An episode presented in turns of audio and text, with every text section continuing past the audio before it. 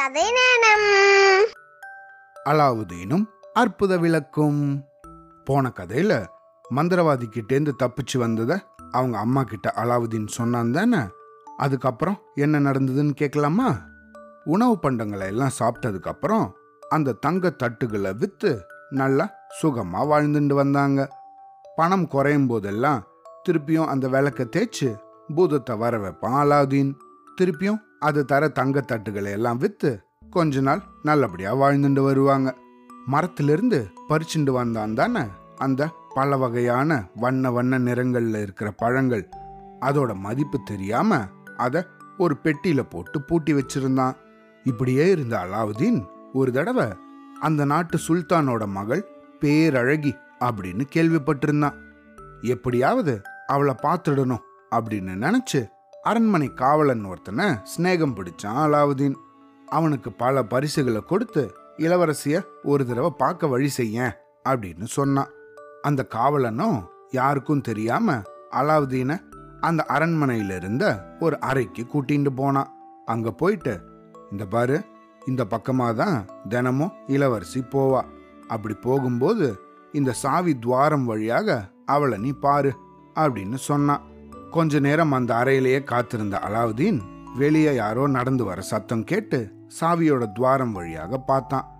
அங்க பார்த்தா இளவரசி அந்த வழியா நடந்து போயின்னு இருந்தா அவளை போன்ற பேரழகிய இது வரைக்கும் அவன் பார்த்ததே இல்லை. உடனே அலாவுதீன் அவனோட வீட்டுக்கு போனான். அங்க போனதுக்கு அப்புறம் அம்மா இன்னைக்கு நான் இளவரசிய பார்த்தேன். ரொம்ப அழகா இருந்தாங்க. அவளையே கல்யாணம் செஞ்சுக்க விரும்புறேன்.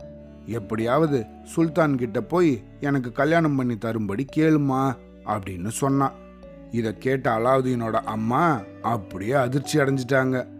ஏண்டா அலாவுதீன் உனக்கு என்ன பைத்தியம் பிடிச்சிருக்கா? அரசகுமாரி எங்க? நம்மள மாதிரி அன்றாடம் காட்சிகள் எங்க? அப்படின்னு கேட்டாங்க. என் பேச்சை கேட்கலன்னா நான் வீட்டிலே இருக்க மாட்டேன். நான் எங்கேயாவது போயிடுறேன் அப்படின்னு சொன்னான் அலாவுதீன். என்னடா இவன் இப்படி பிடிவாதம் பிடிக்கிறான்? அப்படின்னு ரொம்ப கோவமான அலாவுதீனோட அம்மா சரி முயற்சி செஞ்சு பார்ப்போம் அப்படின்னு சொன்னாங்க. அலாவுதீன் அந்த பள்ளத்தாக்குல இருக்கும்போது மந்திர தோட்டத்து மரங்கள்ல இருந்து பறிச்சுட்டு வந்த அந்த வண்ண நிற பழங்களை ஒரு சின்ன துணியில ஒரு முடிப்பா கட்டி இந்த அம்மா இத சுல்தான் கிட்ட என்னோட அன்பளிப்பாக கொடு அப்படின்னு சொன்னான் அலாவுதீனோட அம்மாவும் தன்னோட மகன் கொடுத்த அந்த பரிசு பொருட்களோட அரண்மனைக்கு அடுத்த நாள் போனா. அரண்மனையில சுல்தான் கிட்ட தங்களோட குறைகளை எல்லாம் மக்கள் முறையிட்டு இருந்தாங்க ஆனா அலாவுதீனோட அம்மாவோ தன் மகனோட விருப்பத்தை சொல்ல தைரியம் வராததால அவங்களோட வீட்டுக்கே திரும்பி வந்துட்டாங்க. அடுத்த நாளும் இதே மாதிரி போய் பயங்காரணமா சுல்தான் கிட்ட ஒண்ணுமே சொல்லாம தன்னோட வீட்டுக்கு திரும்பி வந்துட்டாங்க. இதே மாதிரி தினமும் அரண்மனைக்கு போய் அரச சபையில ஒரு ஓரமா நின்று சுல்தான் கிட்ட எதுவுமே சொல்லாம தன்னோட வீட்டுக்கு திரும்பி வந்துட்டு இருந்தா ஆனா இந்த விஷயத்த சுல்தான் கவனிச்சிட்டாரு. இதே மாதிரி சுல்தானை பார்க்கறதுக்காக அரண்மனைக்கு அலாவுதீனோட அம்மா போயிருந்தபோது ஒரு நாள் மந்திரி கிட்ட அங்க ஓரமா நிக்கிற அந்த பெண்மணி யாரு? தினமும் ஒரு மூட்டையோட இங்க வந்துட்டு போறாங்களே. ஆனா எதுவுமே சொல்றது கிடையாதே. அவங்களுக்கு கூட்டிண்டு வா அப்படின்னு சொன்னாரு சுல்தான். அலாவுதீனோட அம்மாவை சுல்தான் கிட்ட கூட்டிட்டு வந்தாரு அந்த மந்திரி. ஏமா ஒரு வாரமா நீயும் இங்க வந்து போயின்னு இருக்க ஆனா எதுவுமே பேச மாட்டேங்கிறியே என்ன வேணும் உனக்கு? அப்படின்னு கேட்டாரு சுல்தான். மன்னா ஒவ்வொரு நாளும் என் வேண்டுகோளை சொல்லணும்னு தான் நான் இங்க வரேன் ஆனா சொல்ல பயமா இருக்கு அப்படின்னு சொன்னாங்க அலாவுதீனோட அம்மா. பயப்படாம சொல்லு அப்படின்னாரு சுல்தான்.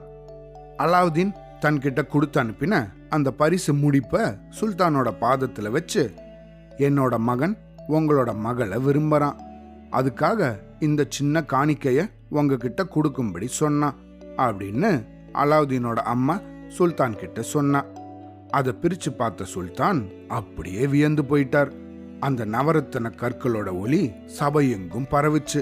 அமைச்சர்களும் மற்றவங்களும் அந்த நவரத்தினத்தோட பிரகாசத்தை பார்த்து பயங்கரமா வியந்து போயிட்டாங்க. இந்த மாதிரி ஒரு உன்னதமான பரிசை என் மகளுக்கு தரவன் உண்மையிலேயே என் மகளை மணக்க தகுதியானவன் தான் அப்படின்னு சொன்னாரு சுல்தான். ஆனா அங்க இருந்த பிரதான மந்திரிக்கு சுல்தானோட பேச்சு கொஞ்சம் கூட பிடிக்கல. ஏன்னா சுல்தானோட மகளை தன்னோட மகனுக்கு எப்படியாவது கல்யாணம் செஞ்சு வைக்கணும் அப்படின்னு இருந்தான் அந்த மந்திரி. உடனே அந்த மந்திரி அரசே அவசரப்படாதீங்க. வேணும்னா மூணு மாசத்துக்கு அப்புறமா திருமணம் வச்சுக்கோங்க அப்படின்னு சொன்னான். சுல்தானோ சரி இன்னும் மூணு மாதங்களுக்கு அப்புறம் திருமணம் பற்றி பேசலாம் அப்படின்னு சொன்னாரு. அலாவுதீனோட அம்மா சுல்தான் சொன்ன விஷயத்த வீட்டுக்கு வந்து தன் மகன் கிட்ட சொல்ல அவனும் பயங்கரமா மகிழ்ச்சி அடைஞ்சான். ரெண்டு மாசங்கள் இதே மாதிரி போயிடுச்சு. சுல்தான் நிர்ணயிச்ச அந்த காலக்கெடுவுக்கு இன்னும் ஒரு மாசம்தான் இருந்தது.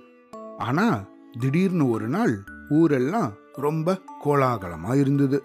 எல்லாரும் புது ஆடைகள் அணிகலன்கள் எல்லாம் அணிஞ்சுண்டு அரண்மனையை நோக்கி போயின்னு இருந்தாங்க என்ன விஷயம்? எல்லாரும் எங்க போறீங்க? அப்படின்னு கேட்டான் அலாவுதீன். அன்னைக்கு ராத்திரி அரசகுமாரிக்கும் பிரதான மந்திரியோட மகனுக்கும் திருமணம் நடக்க இருக்கிற தகவலை தெரிஞ்சுண்டான்.